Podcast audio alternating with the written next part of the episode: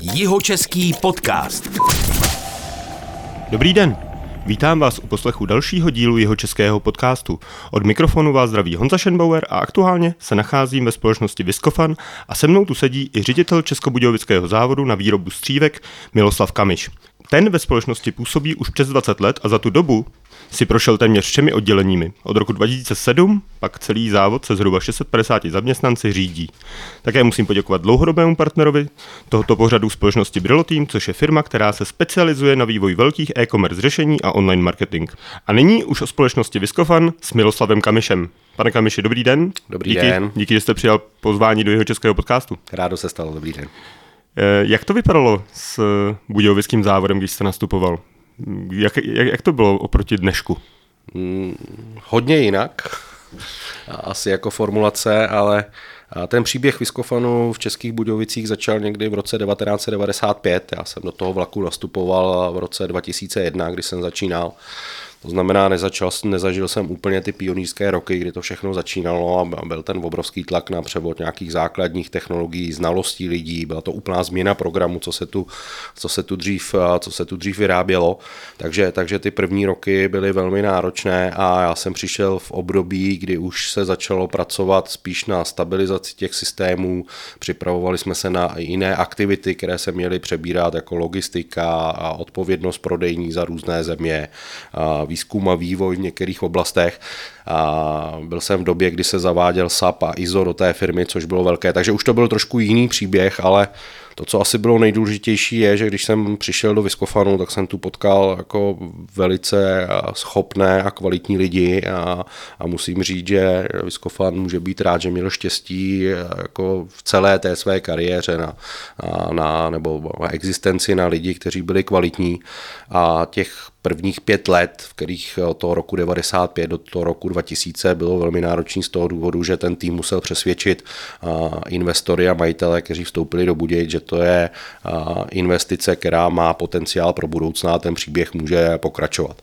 Takže ta jejich kvalitní práce a to, že byli schopní v těch prvních letech to odpracovat a přesvědčit, byla asi tak klíčová v tom začátku pro další rozvoj Viscofanu a myslím si, že z těch věcí jakoby z mnohých doteďka ještě nějakým způsobem těžíme.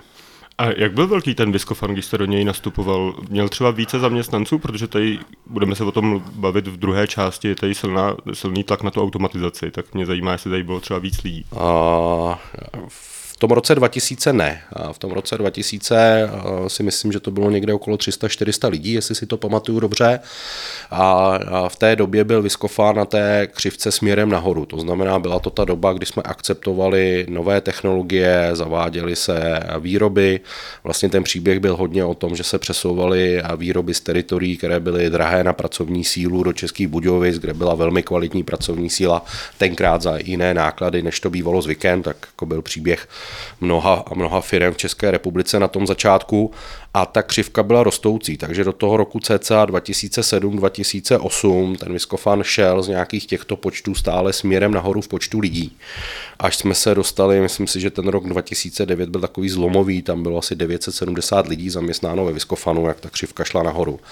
A od toho roku de facto skončil ten příběh neustálého absorbování nových technologií a ty růsty se už realizují trošku jinak. A od té doby jakoby přes nějaké automatizace nebo snaha o zefektivnění věcí ten stav jde kontinuálně někde k tomu číslu 650 v tuhle chvíli, kde se pohybujeme. A od kdy se tady vyrábí střívka v Českých Budějovicích? Střívka se začaly vyrábět rovnou v roce 95. Jo? Mm-hmm. První technologie byly takzvané vazárenské technologie, což teda musím říct, že pro strojaře je to neuvěřitelné ty stroje, protože to jsou ještě stroje, které fungovaly na vačkových principech a je to jako mechanika jemná, je to krásný se na to koukat, když má někdo zálibu v těchto věcech. A to byla technologie, která byla vyvinuta někdy v 60. letech v Německu a pak se stala neefektivní, protože na trhu nebylo možné ty výrobky nákladově a prodejně umísťovat a ty se převáděly jako první sem do Českých Budějovic a rovnou na těchto strojích se vyráběly tenkrát už střívka jako taková. A co bylo tady v těchto místech fabriky v roce 95, než jste sem přišli vy? A no, celá ta historie je poměrně dost zajímavá. Protože, a vím, že tady byla Tabákova. Protože nejdřív tady bývala, jako Budějovičáci si pamatují tu budovu jako Tabačku, vždycky se tomu říkala Tabačka. A v té budově, té hlavní, kterou tady máme, a byla někde v 1873, myslím, že je datum kolourace té hlavní budovy, a tak byla postavená pro výrobu tabák, zejména v Věržínech českobudějovických, která byla jakoby hodně proslula a známá. A ten závod byl postaven na místě nějakých, dřív tu byly farské zahrady předtím, pak se tu postavil závod na výrobu tabáku. Za Rakousko-Uherska začaly se vyrábět tabákové výrobky pod celým dohledem. A jestli jsem někde četl dobře, tak jako v době největší éry tu snad bylo až 1800 lidí zaměstnáno, jo, v tom závodě. Jako bylo to poměrně dost velký a hodně manuální práce. A to skončilo někdy po druhé světové válce, kdy se ten program začal přeměňovat. Viržínka a cigarety se v nějakým způsobem dělaly furt, ale začaly se tam připojovat věci jako kancelářské vybavení, gumy si pamatujou lidi, tušky, logarex, logaritmická pravítka tady vedle. To znamená ten segment, který nějakým způsobem odpovídá i tomu, že se to jmenovala gamma předtím, jako to si budou pamatovat ještě jako mnozí. A předtím, než přišel Viscofan, tak de facto po tom 89. roku ten výrobní program byl hodně nebo nastaven částečně na věci jako kopírovací papíry a pásky do psacích strojů a podobně, což asi je každému jasný, že v 90. letech tohle nebyl produkt, u kterého se dalo očekávat, že bude mít nějakou velkou budoucnost s nástupem počítačů a ostatních věcí. Takže tenkrát ty lidi, kteří byli u Viscofanu, začali hledat nějakého partnera, tak jak by se měl ten Viscofan přeměnit nebo kam by se měl posouvat. A v tu chvíli vznikl nějaký první kontakt s německou společností Naturin, což byl velký výrobce potravinářských obalů, zejména kolagenových střívek v té době, a nebylo to tak, že Naturin jako ten německý partner by v tu chvíli hledal jako pouze v Českých Budějovicích a oslovil by adresně České Budějovice. Bylo osloveno víc lokalit v rámci České republiky, ale podle toho, co jsem slyšel, tak je zajímavé, jak některé ty cesty prostě jsou klikaté, aby dospěly do nějakého výsledku, jak mnohdy na té cestě záleží na malé náhodě, která umí věci posunout správným směrem, protože tenkrát tady v Budějovicích byl jako velmi solidní tým, zejména technický, který jako rozuměl tomu, co dělá, rozuměl mnohým věcem, a objevili tenkrát v zadání technický problém na základě definovaných spotřeb, které tam dali, protože říkali, na to, co chtějí, aby jsme tady provozovali, to, co je zadáno, úplně nemůže fungovat, takže vznesli zpětně žádost na upřesnění těch zadávacích podmínek a byli jediní, kteří si toho v té republice všimli, a tenkrát to pravděpodobně přesvědčilo ty investory k tomu, že si řekli, tam ty lidi asi něco vědí a vypadá, že ve Vojicech přemýšlí, a to pomohlo jakoby k tomu rozhodnutí, že se Viscofan pak následně objevil v Českých Budějovicích. A jaké je postavení toho budějovického závodu? Protože vy těch závodů máte víc jako skupina Viscofan. Jaké je postavení v rámci skupiny? To je otázka, na kterou se dá jako zvláštně odpovídat, nebo ne úplně jednoduše. Otázka zní, jakým způsobem budete posuzovat to postavení jako takové. A popravdě musím říct, že jako ve Viscofanu si takhle ty otázky neklademe. Jo? A to beru tak, že my jsme jako pevná, stabilní, dlouhodobá součást celé Viscofan Group a jsme specifický v mnoha věcech, tím, že vyrábíme všechny druhy výrobků, tím, že jsme finální operace, tím, že máme silnou logistiku, takže jako každý nějak přispívá do toho společného příběhu nějakým podílem, ale neposuzujeme se, kdo je větší, kdo je menší, kdo přispívá víc, kdo přispívá míň. To vám rozumím, ale určitě se dá spočítat na tom, kolik se toho tady vyrobí, ne? A na tom, kolik se toho vyrobí, tak jsme velmi významní z hlediska objemu jako takového, protože já bych řekl, že téměř celá finální výroba evropského kontinentu se realizuje tady v Českých Budějovicích, ta finální. Zároveň si myslím, že jsme i významní z hlediska tvorby výsledků, protože to, co vytváříme jako hospodářský výsledek, který následně děláme společně s grupou, je přes 20% celého výsledku skupiny, takže si myslím, že to jako svědčí o tom, že tam nehrajeme nějaké úplně druhé housle. A jaké jsou výsledky celé skupiny Budějovického závodu? Viscofan jako takový v loňském roce skončil okolo 970 milionů euro obratu, z čehož jsme realizovali EBITDA zisk 250 milionů euro cca. České Budějovice skončily s obratem okolo nějakých 6,5 miliardy českých korun. Výsledkově EBITou jsme byli přes miliardu korun. To jsou docela solidní čísla. Co to znamená, když bychom to posluchačům přiblížili na to, kolik se tady vyrobí těch reálných střívek, řekněme, kolik se tady vyrobí, kolik obléknete párků na světě? No, hodně. No, já jsem to viděl, tu výrobu. Oblékneme jich hodně, protože my nevyrábíme pouze věci na párky, takže je to takový trošku zkreslený propočet, ale kdybych to vzal úplně jednoduše pro pochopení, tak Českobudějovickým závodem proteče zhruba 4 miliardy toho střívka, o kterých se tady bavíme, 4 miliardy metrů, pardon, a když to přepočítáte na nějakou délku párku 20 cm, tak se dostanete na číslo 20 miliard párků, které se vyrobí z toho, co proteče tady v Budějovicích. Můžete mi říct, kdo to sní? No celý svět, protože České Budějovice, jedno ze specifik je, že my nejsme zaměření pouze na Českou a Slovenskou republiku nebo na evropský trh, ale máme poměrně dost silnou distribuci a distribuujeme více než 100 zemí světa v tuhle chvíli napřímo, což je, jako já to pokládám za jedno jako z našich velkých jako pilířů nebo základních kamenů, tak jak fungujeme. Ty věci vůbec nejsou jednoduché a myslím si, že tohle zvládnout je jakoby specifikum a nějaké know-how, které tady lidi v Českých Budějovicích mají. Ono, když si představíte, že pracujeme v potravinářském režimu, to znamená, ty zakázky musíte vybavovat nejenom fakturou, ale musí k tomu jít různé certifikáty, povolení, různé auditní věci, musíme dokládat různé parametry a zkoušky, aby to lidi mohli jíst. A teď zjistíte, že to musíte dodávat proti legislativě Evropské unie, ale i proti legislativě třeba Indonésie, kam dodáváme, nebo do Egypta, nebo do Ameriky, nebo do Latinské Ameriky, kam se všude dodává, tak je to docela oblast, která je z hlediska toho řízení a hlídání všech věcí poměrně dost náročná. No a když si vezmete populaci na celém světě a to, že dodáváme 100 zemí světa, tak ono se to dá uplacírovat. To je pravda, no. Každej si dá sem tam nějaký ten párek. Každej sem tam si někdy ten párek dá, přesně tak. A můžete představit, do čeho ty párky a vůbec ty uzeniny a ty další věci, do čeho to balíte? Tam je několik druhů těch základních střívek. Jsou 4 základní druhy, s kterými se pracuje na celém světě. A to, začnu asi od takzvané celulózového párku. Celulóza je dřevní produkt, když to řeknu zjednodušeně. A pokud bych to měl přiblížit lidem, tak jak to znají, tak jsou to takzvané slíkací párky, které jsme tady byli zvyklí. To znamená, oloupete z toho tu slupku a pak si je teprve uvaříte. To jsou taky ty striptýzky, přesně. Byť je pravda teda, že jsem zažil, že na některým trhu nám to neloupali, ono je to dřevní hmota, nikomu to nic neudělá, asi bych to nejet, ale jedli, což je jedna část toho produktu a tak, jak jste říkal, no, striptýzáky se tomu hodně říkalo jako párky, používá se to hodně na hotdogy po světě, kde se to oloupe a pak se následně dělá hotdog.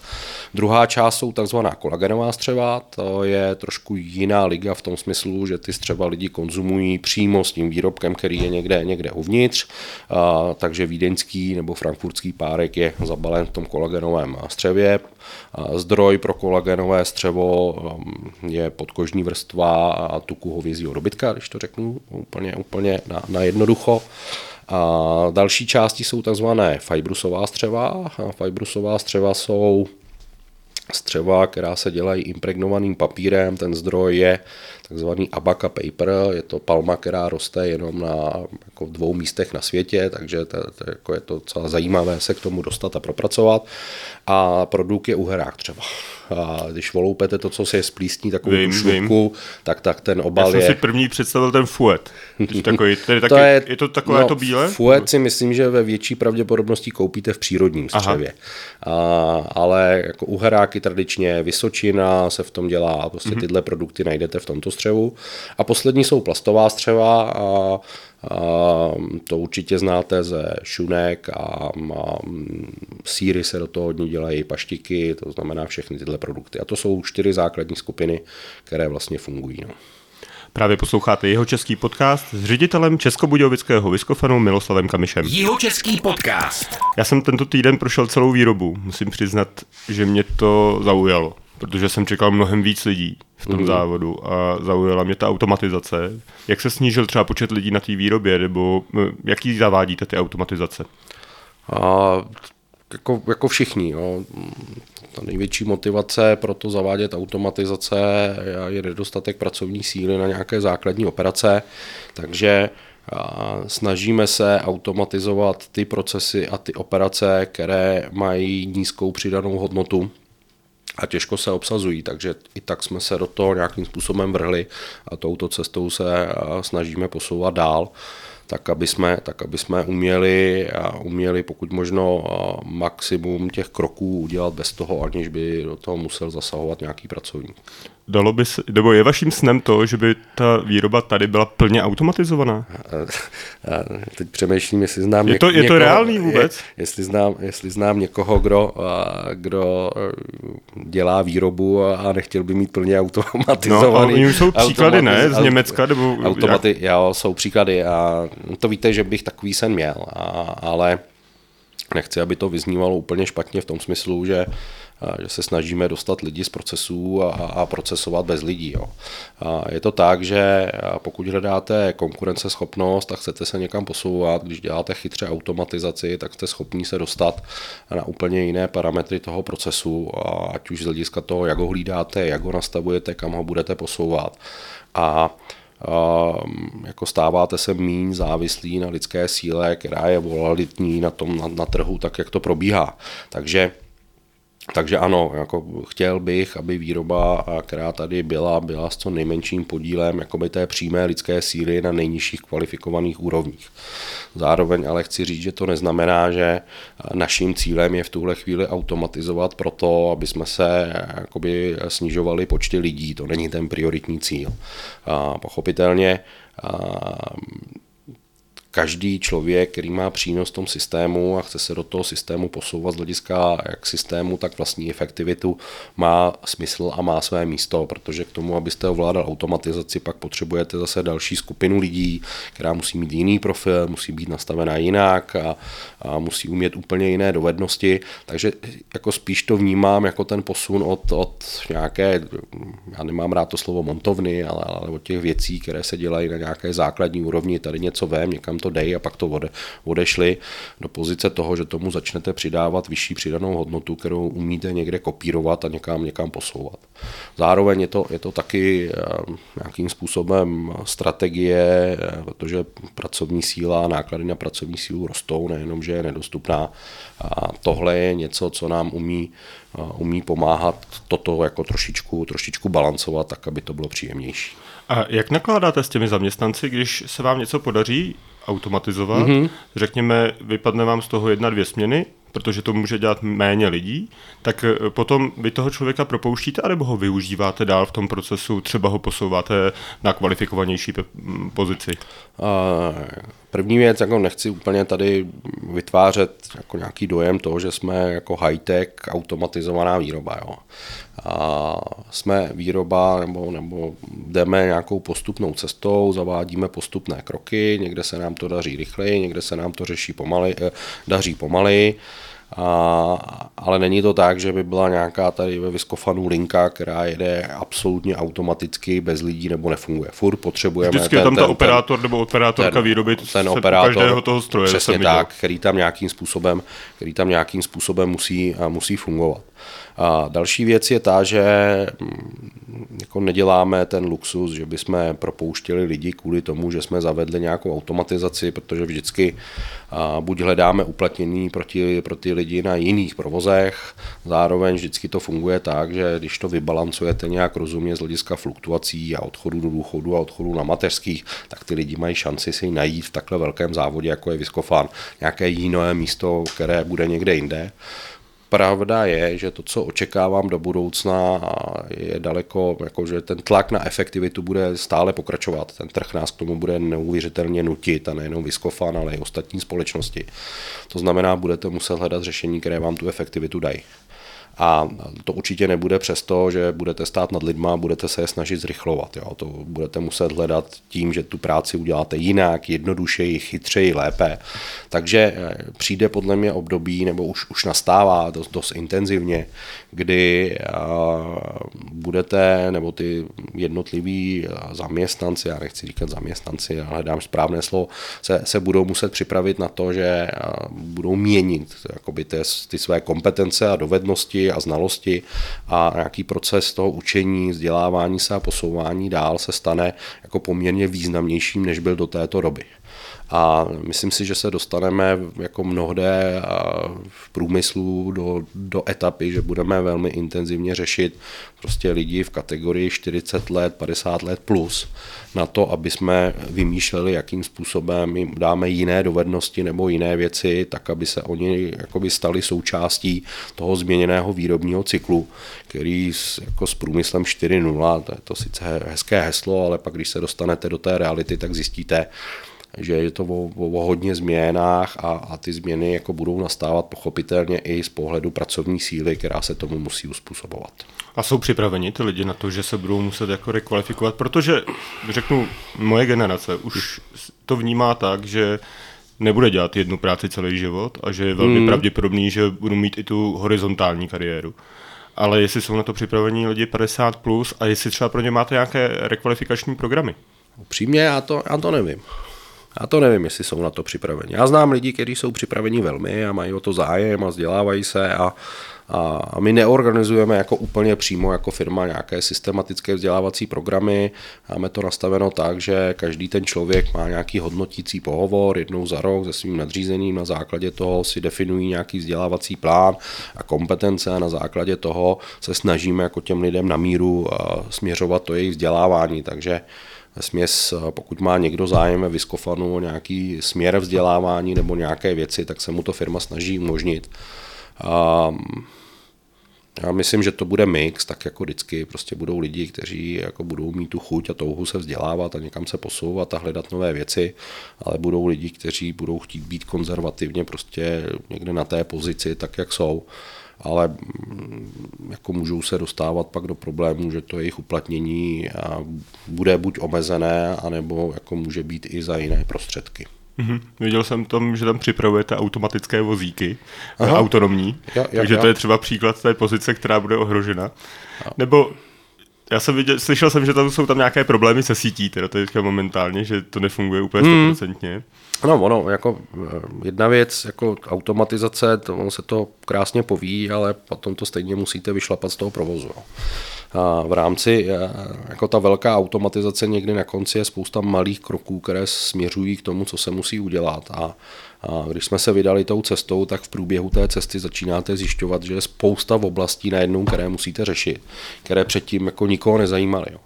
Jako například zasíťování firmy, jo, aby bylo kvalitní připojení. Zjistíte, že potřebujete nějaké zabezpečení toho, aby někdo do toho vozíku přes to zasíťování nevstoupil z třetí strany nebo někde nezafungoval. Potřebujete řešit propojení do systému, musí někdo naplánovat ten vozík, že jo? Musíte udělat různé stavební opatření a nějaké uspořádání té haly, takže jako pak se dostanete do spousta těchto věcí, které je potřeba v tom provozu změnit, které jsou hodně náročné, ale Já bych možná to pověděl na tom jako správném příkladu, který nám tady zafungoval, my jsme jako namontovali, a když jsem vám říkal to obrovské číslo těch 4 miliardy a miliardy metrů, které proteče Českobudějovickým závodem, tak ta jako velká část toho protýká na rolích, které mají nějakých 8 000 metrů. Jo. Takže si asi představíte, jaký objem jako se tu musí zmanipulovat pro to, aby to probíhalo. Takže pro jednu tu část procesu pro kolagenová střeva jsme vyvinuli a připravili a máme v tuhle chvíli instalovanou automatickou rozbalovací linku, která umí jakoby vzít ty role v nějakým přepravním obalu, umí to z toho automaticky vybalit, připravit to na to, aby se to dal na stroj, kde by to následně měl odebírat ten automatický vozík, který to odveze. A pochopitelně jako tu práce, to rozbalování těch rolí z těch přepravních kartonů dělalo spousta lidí, kteří tam fungovali, kteří to rozbalovali. Byla to práce jako neúplně příjemná, náročná, jako zatěžující, monotónní. Takže si nemyslím, že jako to dělali s nějakou velkou radostí a láskou ve finále.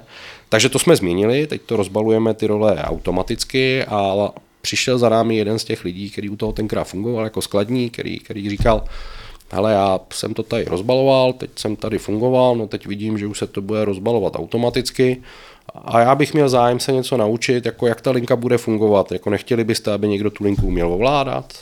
My jsme řekli, to je přesně to, co čekáme, to je to, co jako je ten správný přístup a pochopil jste to velmi dobře, takže pána jsme vzali, pán začal dostávat intenzivní proškolení na to, aby rozuměl lince, rozuměl jiným věcem než rozbalování a manipulace, jako IT znalosti a podobně.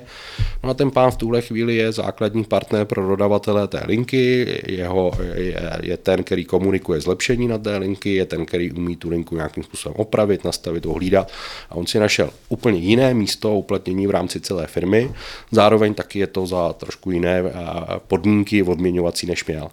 A tohle já si myslím, že pokud si někdo tu linku spojí, že takhle je potřeba fungovat, tak to je ten posun jakoby do úplně jiného levelu fungování těch firm. Vy jste zmínil tu rozbalovací linku. A na čem teďka pracujete? Co budete zavádět teďka v nejbližší době? Já jsem tam viděl to vývojový centrum v uvozovkách, tam, kde to testujete, tak tam byly nějaký nový linky? De facto hledáme při téhle výrobě v tuhle chvíli nějakou cestu, jak provést automaticky výrobu do finálního výrobku, aniž by do toho muselo zasahovat fyzicky co nejméně lidí. Takže jsme řešili krok rozbalování z přepravních obalů, to už teď umíme.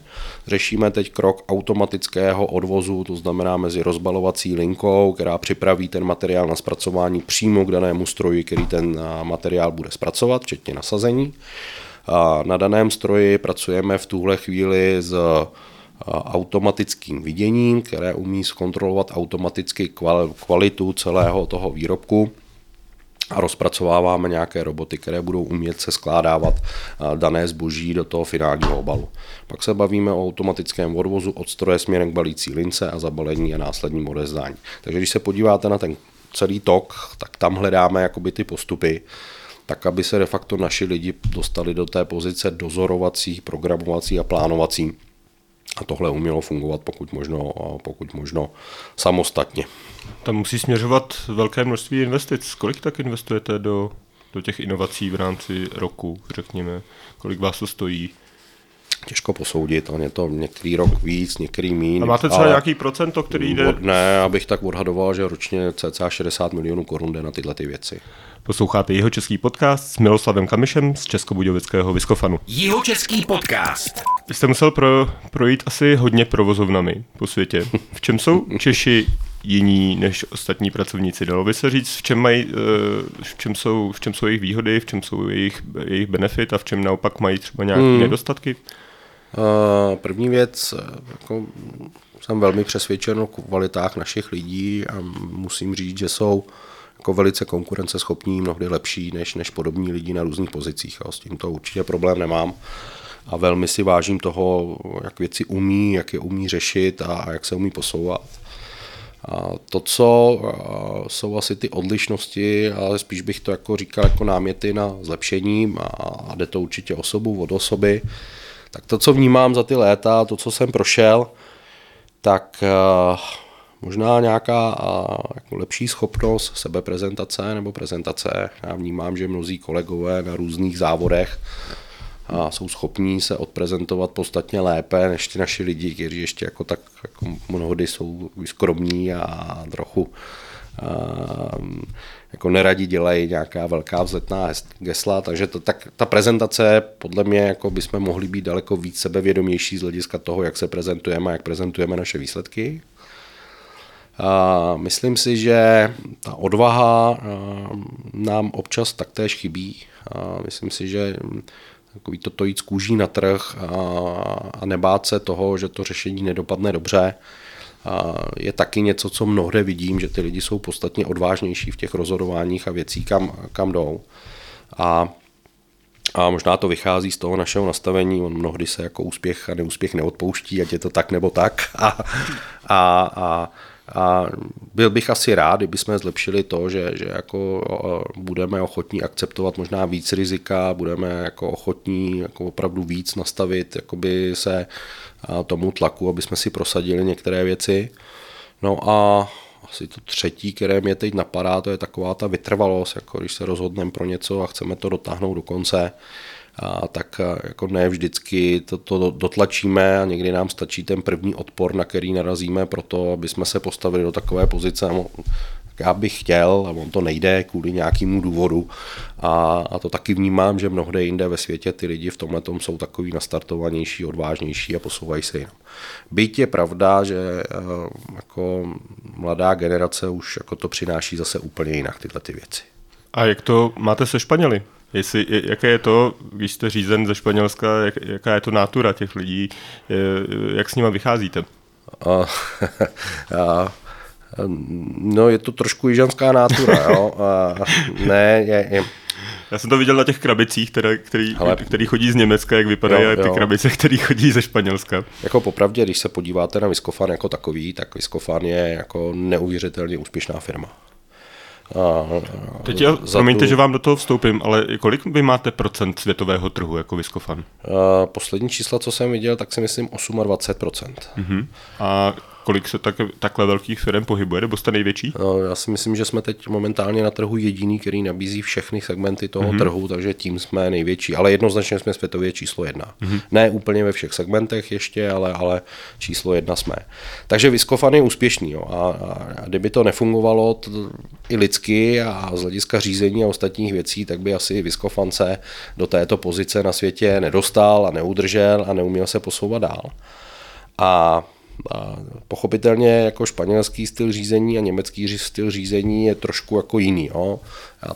Já to vysvětluji zejména na tom, že jako Němci, když se vrhnou do projektu, tak Němci ho rozpracují, a teď mluvím o mé zkušenosti s mými kolegy v Německu. A rozhodnou se pro projekt, takže jako přemýšlí o tom, jaký cíl by měl mít, kam by se měl dostat, co je to na konci, tak jak si řekneme, že to je OK. Pak rozpracují celý ten projekt na kroky, na etapy a v jakém čase se co uděje, kdo u toho bude jako tým. Takhle to zpracují a teď ten projekt řeší do toho konce. A do toho konce dospějí jako téměř vždy, tak jak mám zkušenost. Španělé fungují jinak. Jo. V Španělsku je to tak, že Španělé se vrhnou prostě do 10 projektů. A princip je ten, teď jako všichni na koně a musíme jet s tryskem. A na konci prostě ty projekty některé dopadnou, některé nedopadnou, ty, které dopadnou úspěšně dobře a ty, které nedopadnou jako někde odezní v dáli. A teď, jako když se mě zeptáte, na který ten styl je lepší, jo? Nebo co je výhodnější, každý má svoje. Prostě je to specifika, které fungujeme z hlediska národnostního. Pravda je, že občas bychom asi byli si blíž s tím německým systémem, tak jak jsme byli naučeni, ale když se pak vrátím k tomu, co jsem řekl na začátek té otázky, když se podívám na úspěch Viscofanu a tam, kde jsme, tak já musím říct, že jako je to v pořádku. No. Já se teďka dostanu k posledním 2 letům, které musely být asi pro vás poměrně turbulentní. Když se podíváme na to, co vás zasáhlo nejvíce a beru ty 3 nejdůležitější události. První samozřejmě covid, pak nějaký dodavatelský řetězce, vůbec logistika a třetí vysoké ceny energií. Tak co vás zasáhlo nejvíc a jaké ty poslední 2 roky pro vás jako ředitele byly? A poslední 2 roky nebyly úplně jednoduché, protože vždycky se usmívám, já říkám, my jsme jeli jako skoro 2 roky v krizovém řízení, kdy jsme jeli ráno do práce a připravovali jsme se na to, že nevíme, co budeme dělat po obědě skoro, když to úplně zjednoduším. A když už jsme mohli mít trošku klid a začít se soustředit zase na úplně jiné věci, tak přišel problém na Ukrajině. Jo. Takže to do toho vstoupilo jiným příběhem. Ale to, co já pokládám za obrovské pozitivum, je, že my jsme i v těchto těžkých dobách ani na jeden den nezastavili firmu. To znamená, firma neustále vyráběla a byli jsme jakoby schopní všechno udržet. To znamená, neprošli jsme těma turbulentníma věcma, jakože jsme neměli nějakou surovinu nebo neměli jsme dostatek lidí. A za co teda jako si velmi vážím celého toho týmu v této firmě od posledního operátora z výroby po lidi v nejvyšším vedení je, že v té době se dokázali semknout a i když to byla paradoxně těžká doba, tak já jsem se cítil velmi spokojeně, když jsem viděl, jak ty lidi fungují. Jako docela to bylo příjemné. V tom smyslu, že se věci řešily rychle, lidi byli ochotní jako někde přispět, udělat něco navíc. A neřešili jsme prostě nesmysly okolo nějakých rozhodnutí a i když to občas trhlo nebo někde dřelo, ten výsledek toho, že firma se nezastavila ani na jeden den, jako určitě zaslouží obrovský ocenění tomu týmu. Naučilo nás to taky asi dost nových lidí. Já jim vždycky říkal, nebo bavili jsme se o tom, že když to budeme vnímat jakoby negativně a začneme se z toho skládat a začneme říkat, jako je to průšvih, a tak to průšvih bude.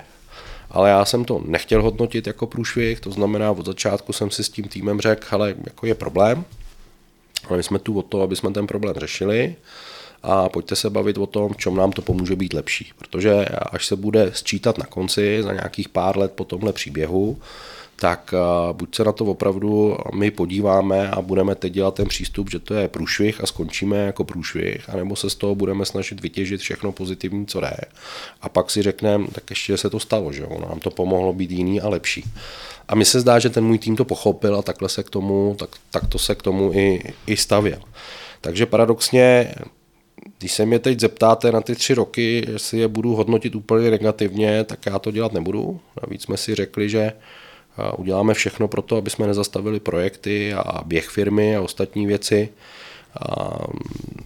protože jako covid nebude výmluva, aby jsme si řekli za 2 roky, že jsme něco nezvládli.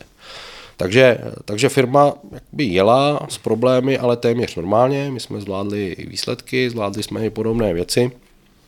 No a pokoušíme se mnohé z těch věcí transformovat do nějakého normálního života.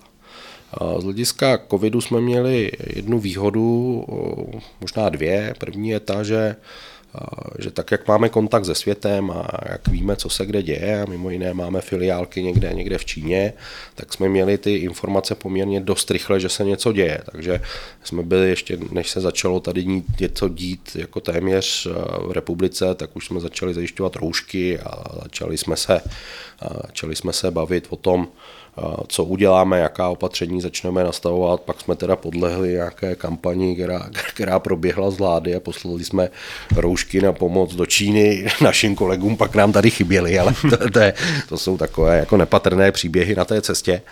A zároveň tím, že fungujeme v potravinářském průmyslu a jsme pod poměrně dost velkým dozorem všeho ostatního. Jaké byly ty opatření konkrétně v tom provozu, protože tam to muselo být docela náročné. Ale jako já tím chci ale říct, že my jsme zvyklí zdravotní věci, ochranu výrobku a podobné záležitosti řešit jako celá léta.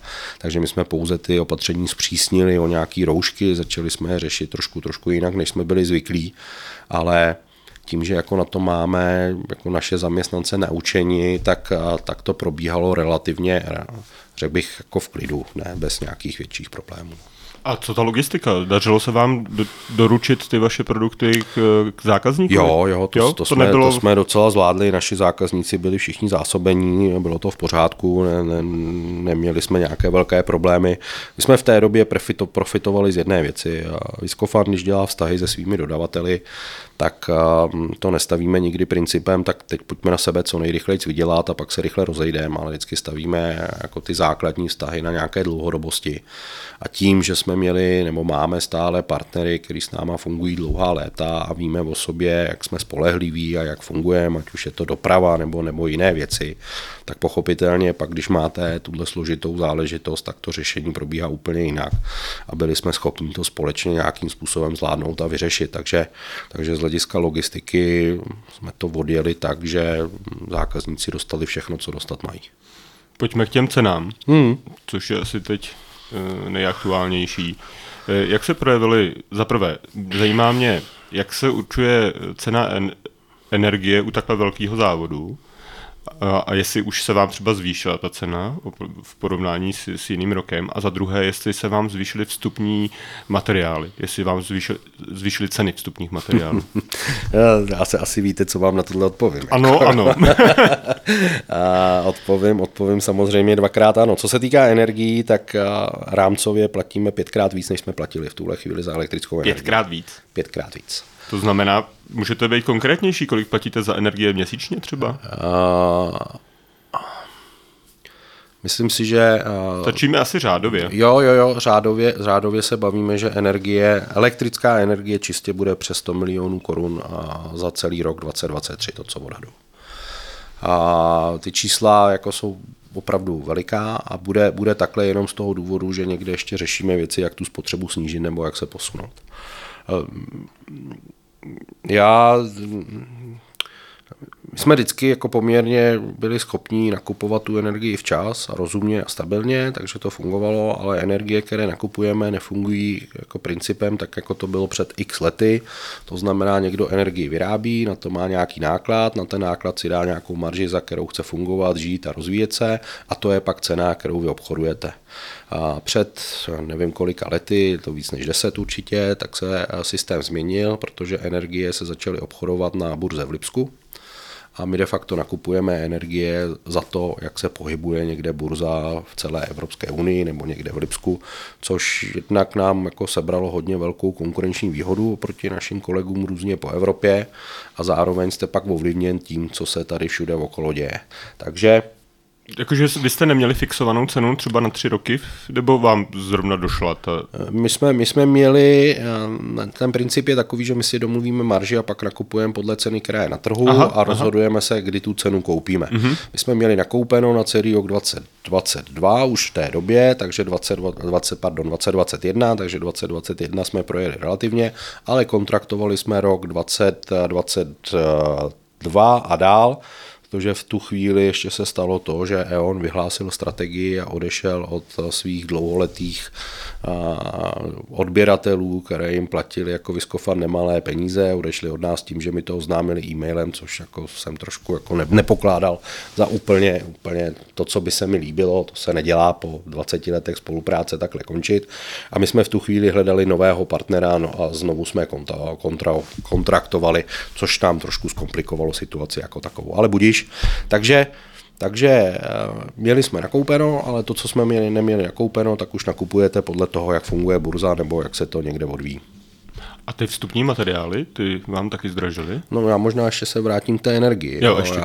Já jsem docela rád teda upřímně, že se vláda v tuhle chvíli už rozhoupala k tomu, že chce jako intenzivně do toho vstoupit, protože si myslím, že v tomto problému, který teď máme, a jako tyhle věci teď teprve začnou dojíždět. Jo. Podle mě teď teprve domácnosti dostanou ty největší rány, které se na ně nasměřují.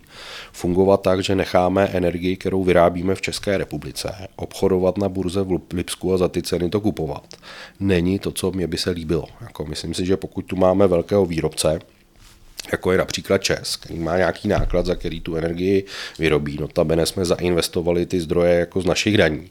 Tak by někdo měl přijít a udělat tam politiku opravdu náklad versus nějaká marže.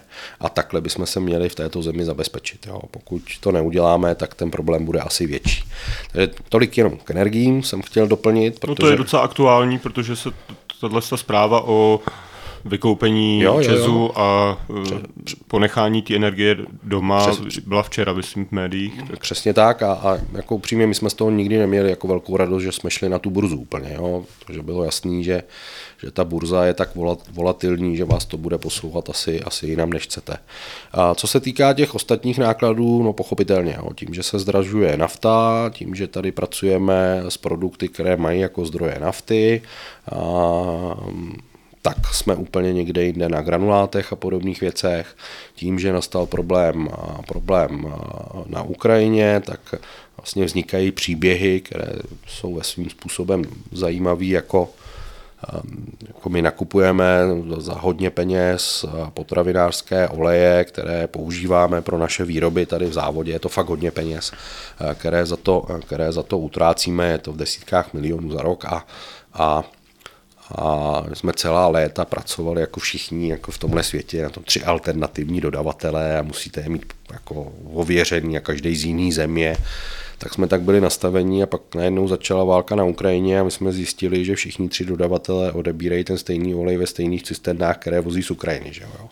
A tím, že ten olej nebyl, tak se najednou to změnilo v kobonitu, která jako raketově narůstá prostě řádově někam výš.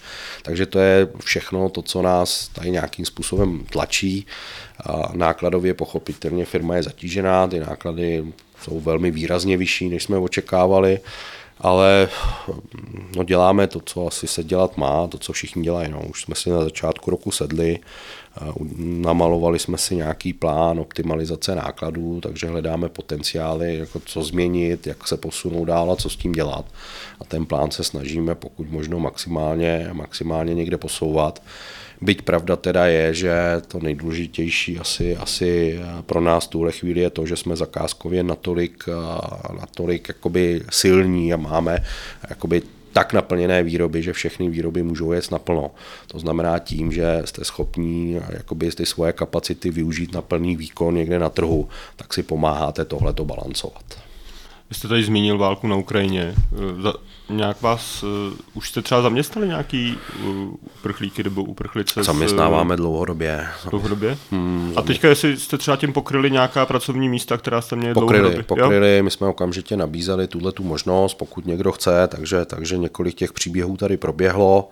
A zaměstnali jsme jako uprchlíky, zejména ženy, protože tím, že v procesu jste asi viděl, že nám na těch operátorských pozicích fungují hodně ženy, tak jsme měli výhodu toho, že jsme ty pozice pro ženy uměli nabízet docela dost efektivně, takže to proběhlo. Já teda musím upřímně ale říct, že že nemám jedinou špatnou zkušenost s ukrajinským zaměstnancem, který přišel sem do firmy, tak jako se někdy snaží na to někteří politikové jako brnkat jako téma. Není to tak, byl jsem až překvapen, protože my jsme hned začali reagovat, když tohle to nastalo, tak já jsem si nechal svolat naše jako ukrajinské zaměstnance, které tady máme. Přiznám se, ne všechny, ale řekl jsem, vyberte ty, kteří jsou aktivní, protože v každé té skupině se vám najdou ty lidi, kteří mají tu velkou aktivitu, takže jsme chtěli být efektivní.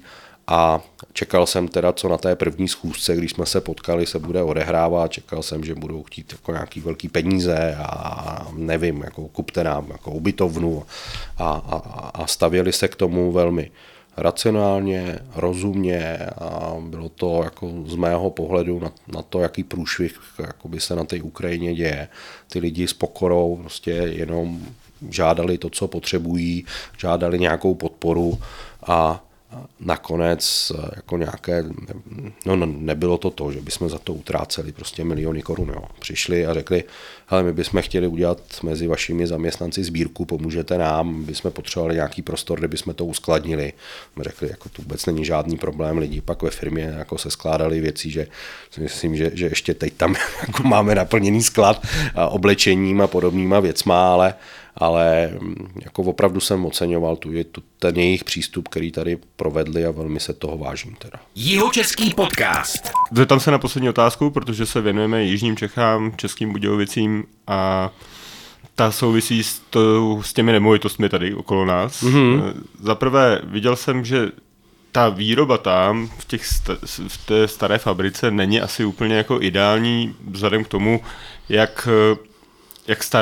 stará ta fabrika je a zároveň máte poměrně zajímavé nemovitosti, v centru města, tak mě zajímá, jestli ta výroba bude furt tady na tomhle místě, anebo třeba plánujete otevření nějakého závodu, i protože si myslím, že i logisticky to musí být náročnější. Mm-hmm.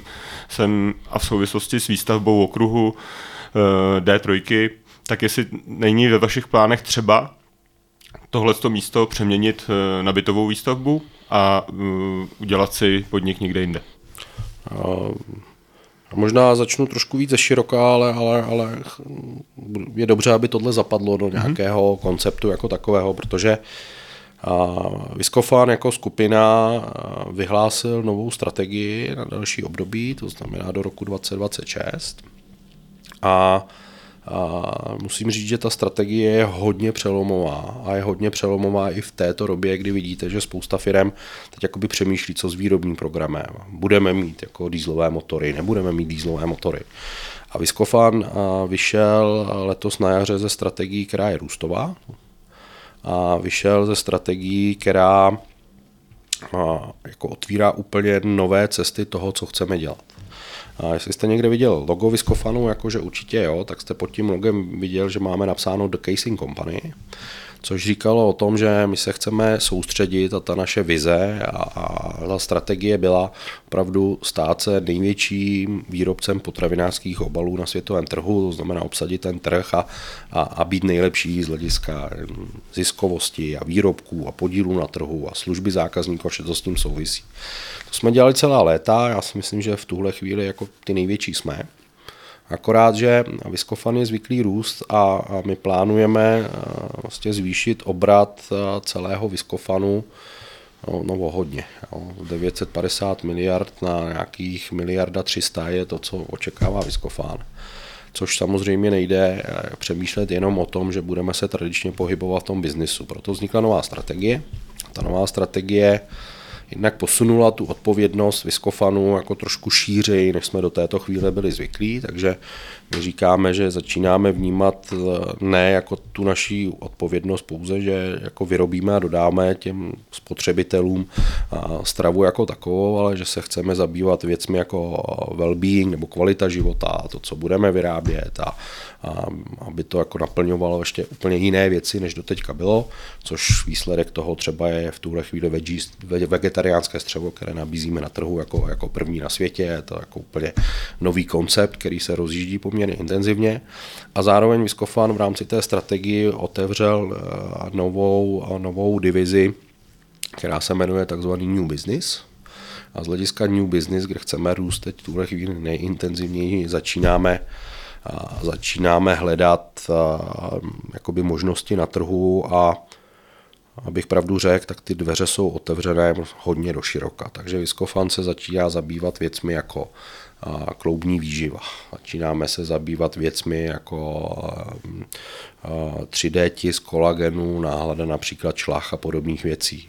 Začínáme se zabývat výrobky s nějakou vyšší přidanou hodnotou, které budou ovlivňovat chuť a výrobky jako takové. Takže máme třeba folii, která jako si do toho zabalíte maso, než budete grilovat, necháte ho přes noc v lednici a pak ráno přijdete a rovnou jdete grilovat a máte to namarinované, připravené, hotovo. Takže tyhle koncepty se ve Viscofanu rozjíždí, což jako bude mít vliv i na to, jako kde budeme pracovat, v jakých prostorech budeme pracovat, kde se budeme pohybovat a samozřejmě mám 1000 představ, jak by měla vypadat výrobní firma 22. století na vysokém stupni automatizace a ne všechny ty představy se potkávají s tím, co máme tady v budovách, které byly postavené pro výrobu viržínek a které jsme někde přepracovali. Ale jedna věc jsou představy a touhy.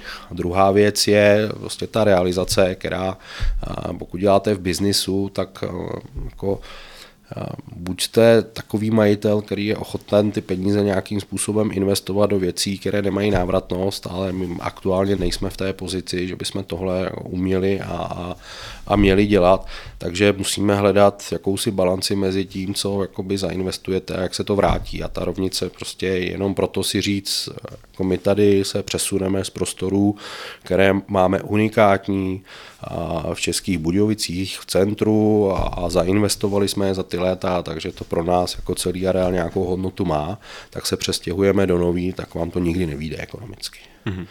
a jenom by to zatížilo jakoby celou tu firmu. Takže pokud se Viscofan bude mít posunout, jakože bychom se rádi posunuli, tak jsou dvě klíčové otázky, na které není odpověď aktuálně. První je ta kam v rámci okolí Českých Budějovic, protože vidíte, že jako tady jsme sice nějak zasídlení, ale že by existovala nějaká zóna, kde by byl plán ty firmy z centra, kde se tu pohybujeme, už je nás hodně téměř v centru, kde bychom se mohli jakoby posunout a realizovat, není konkrétní. A druhá věc je, že by se muselo vymyslet, co s tím areálem, který tady máme, který si myslím, že má jako velmi význam a velkou hodnotu. Myslím si, že i pro České Budějovice jako takové je to unikátní místo, které je vedle autobusového, vlakového nádraží s dostupností a podobnýma věcma. A pak je otázka, co s tím areálem. Jo? Jestli bude mít někdo zájem jako tady řešit jakousi občanskou vybavenost nebo jiné věci v rámci města, anebo jestli nějaký developer bude mít zájem tady něco zrealizovat. Třeba už vás někdo kontaktoval k tomhle tomu ohledu, že by... Viscofan není developer, my jsme výrobci a ani se jako nechystáme do nějakých developerských vod vstupovat v tuhle chvíli a jednání v tomto smyslu teď neprobíhají. Říká Miloslav Kamiš, ředitel Českobudějovického závodu na výrobu střívek, která spadá pod španělskou skupinu Viscofan. Pane Kamiši, moc krát děkuji za rozhovor. Já děkuji. Přeji hezký den. Zdravím taky naše posluchače, díky moc za poslech a mějte se fajn. Jihočeský podcast.